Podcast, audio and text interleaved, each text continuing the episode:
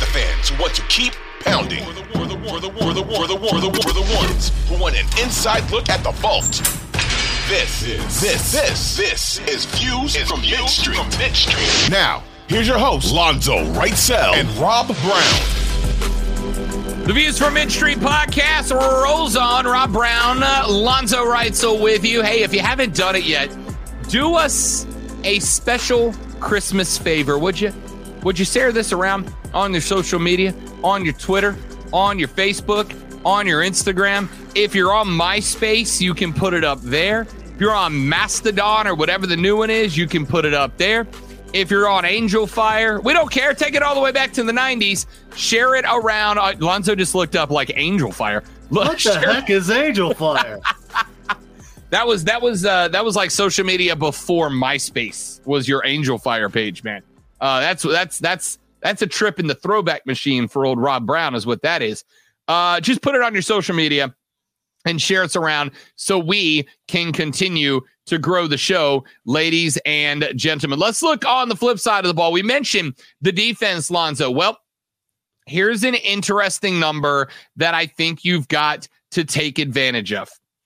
When it comes to defense, yards per game, Detroit is the second to worst team in the National Football League, giving up a yard and a half shy of 400 per game, including 133 a game on the ground, 26th best in the league, and 265 per game through the air. That is 30th best in the league.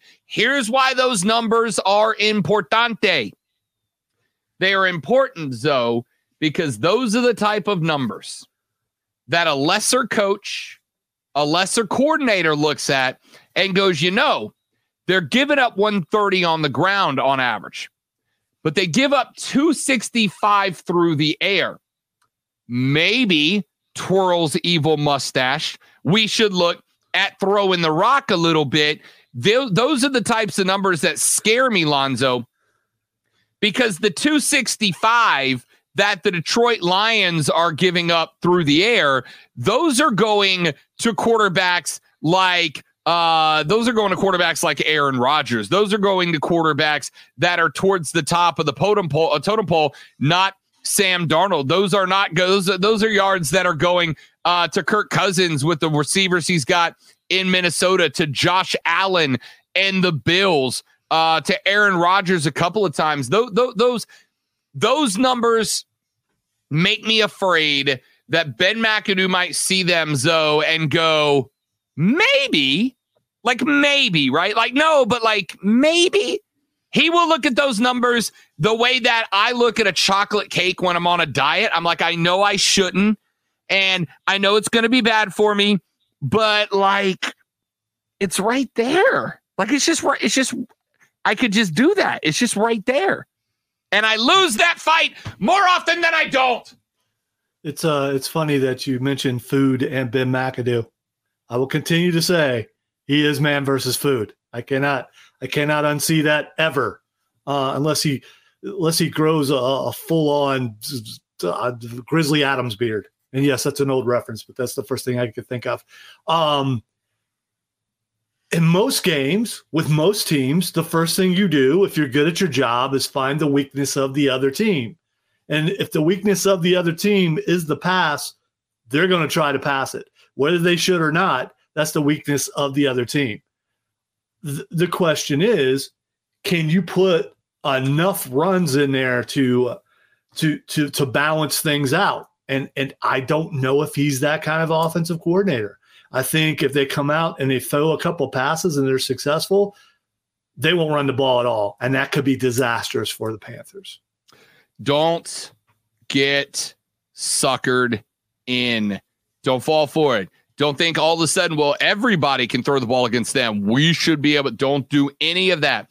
If as much as you want to sit there and look and salivate at the fact that they have the 30th best passing defense in the game, you also have to look at the fact that they have the 26th best rush defense in the game because, as Zoe pointed out, you want to find a weakness. That is literally the thing you are going for. Find the weakness, exploit the weakness. Absolutely. That's old school coaching. But you also want to find out how to exploit the weakness with a strength of yours. The strength's of the run game. Look at that 26 best run game with the same love and admiration that you look at the 30th best pass defense and salivate over. Uh, in terms of sacks, Detroit, very pedestrian. We have 29, they have 30 sacks on the season. Third down efficiency. We talked about third downs against the Pittsburgh Steelers, Lonzo, because third down on both sides of the ball um uh sucked a lot. Pittsburgh converted 75% of the thirds down third downs that they faced on offense. We did not do that, and it created a massive problem. The Detroit Lions are averaging though less than 49% conversion rate on third downs. There's only like ordinarily there might be a number, maybe two that I look at and I go, if X, then the Y is we win, and if X, then Y. If you can keep that number under their season long third down conversion rate. You keep them under that 48.2% third down conversion rate, Londo, uh, Londo, Londo, uh, Lonzo. You Londo keep them Calrissian over here. I've been watching a lot of Star Wars lately. What do you want? Uh, I got a bad feeling about them, this game. If you keep them under their season average mark for third down conversions, Carolina can win this football game. It's that simple to me. Run it and keep them off the field on third downs, both of which they are not very good against. Take advantage of their weaknesses with your strengths, and you'll be fine. You know, if you rewind back about, I don't know, three pods, four pods. That's exactly the kind of same thing we said about beating Pittsburgh, and they didn't do that. They didn't do that, but but you're right. Detroit's defense is worse than Pittsburgh's defense, and you got to have a balance on offense. Take advantage of their lack of defense.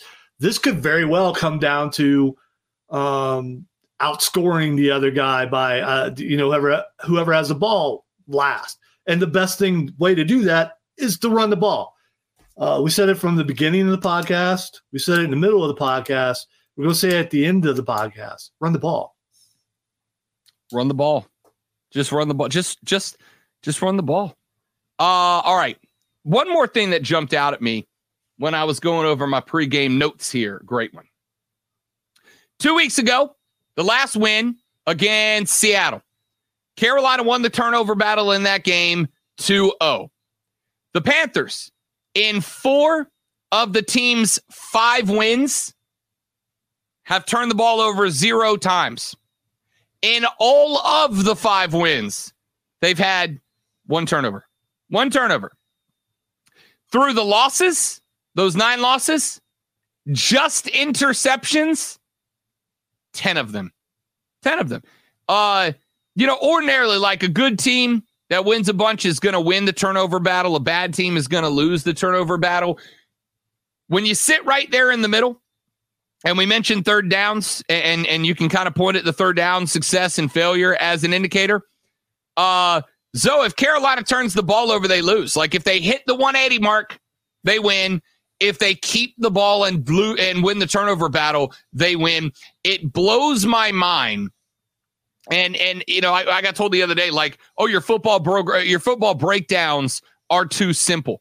Uh, Zoe, sometimes they just are what they are. You don't turn the ball over, you get over 180. You've won five games where those two, t- uh, two statistics are true. In every other game that those two statistics are not true, you have lost. That's not me pulling some facts and figures out of my backside for the sake of airtime. That's literally on paper statistics that you can circle and verify, ladies and gentlemen. Is this a college professor criticizing you? What do you want? Calculus? Uh, I mean, it really comes to football is just a matter of simple math. That's that's all it is. It's very simple math. You do things better than the other team, like gain more yards, which is simple math, especially on the ground. You're probably going to win that game. That's that's just how that I don't get I don't get that you, your breakdowns are, are too simple. Yeah, I, Tell, listen. tell me you smacked them in the head when they said that.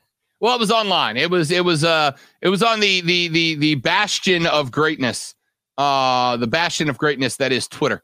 Um Ah, I will say very simply this. Uh, as I mentioned earlier, sometimes people go looking for solutions that are overly complicated because we've all kind of been conditioned to feel like, well, if it was a simple fix, it would just get fixed, right? The numbers that I have pointed out, uh, statistics aren't going to tell you the whole story, but they'll give you a heck of a lot of it. Uh, D'Onta Foreman, in the games we have won, is averaging a buck 18 on the ground. In the games we've lost, is averaging 45 on the ground. In games in which the Carolina Panthers have turned the ball over, they are one and nine. In games where they have not turned the ball over, they are five and zero. So it, it- the the the the entertaining thing to me in this case is how evidently clear it is that these two numbers exclusively and entirely coincide with dubs and with L's. And it seems to me like that would be the focus. And that is why I said, I don't know that Steve Wilks can solidify his head coaching position with the team next year, this week, but he can lose it because all the numbers that show dubs and L's, you can write them down. You can point at them. They are empirical. You can prove them. And if we don't follow the formula we have laid out, right? If we go run the ball 40 times, Lonzo, and we lose the game, we lose the game. It's the NFL. Nobody's going undefeated. But if we go out there with a playoff berth on the line and an opportunity to potentially drag Tampa into a tie for the division, and we do anything other than the formula that I can show you works, he damn sure can lose that job. And that's where I'll leave it. well, I, I hate being so negative. You know what? I, I hope he. I hope that Steve Wilks is able to learn from the errors that they made last week. That they're able to turn things around. They're able to beat Detroit. They're able to beat Tampa Bay. They're able to beat New Orleans. They're able to win a playoff game. That would be awesome. That would win me over for sure. Um, I just I'm trying to be realistic here, and I just don't see how that will happen because of inconsistencies. We've seen things that go that we go, man, and we've said it here. They get it. They finally get it. They see what they need to do, and then they turn around and do the exact opposite. Um, that is uh, collectively a problem, and that's from the top down. Uh, when you decide this is what our game plan is, even though the last one worked, we're going with something totally different. That's a coaching problem. And until that's figured out, he's going to stay interim till the end of the season, and then he'll be looking for another job. Ladies and gentlemen, we want to thank you all that have spent this entire year with us on the Views from Mint Street podcast, especially those that have made sure you are downloaded, subscribed, and shared us around. It means the world to us. We are very, very grateful. Uh, it has been a tremendous season. We still got more pods to do. We're still doing the pod next week, but wanted to take just a second and wish all of you a very happy holidays, a Merry Christmas, a happy Hanukkah, a happy Kwanzaa, and a happy Festivus to the rest of us. Whatever you celebrate, we hope that you have a phenomenal holiday with your friends, with your family. And we thank you all for listening and spending your time hours upon hours throughout the football season with us because, well, if you didn't, it would be pointless of us to continue to do this pod. So, uh, a happy holidays from me and, and Lonzo. If there's anything you'd like to add, the floor is yours.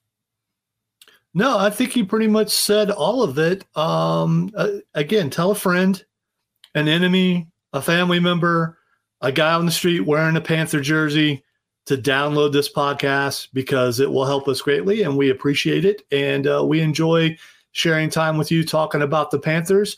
And as far as Festivus goes, this entire podcast was an airing of grievances and now it's over.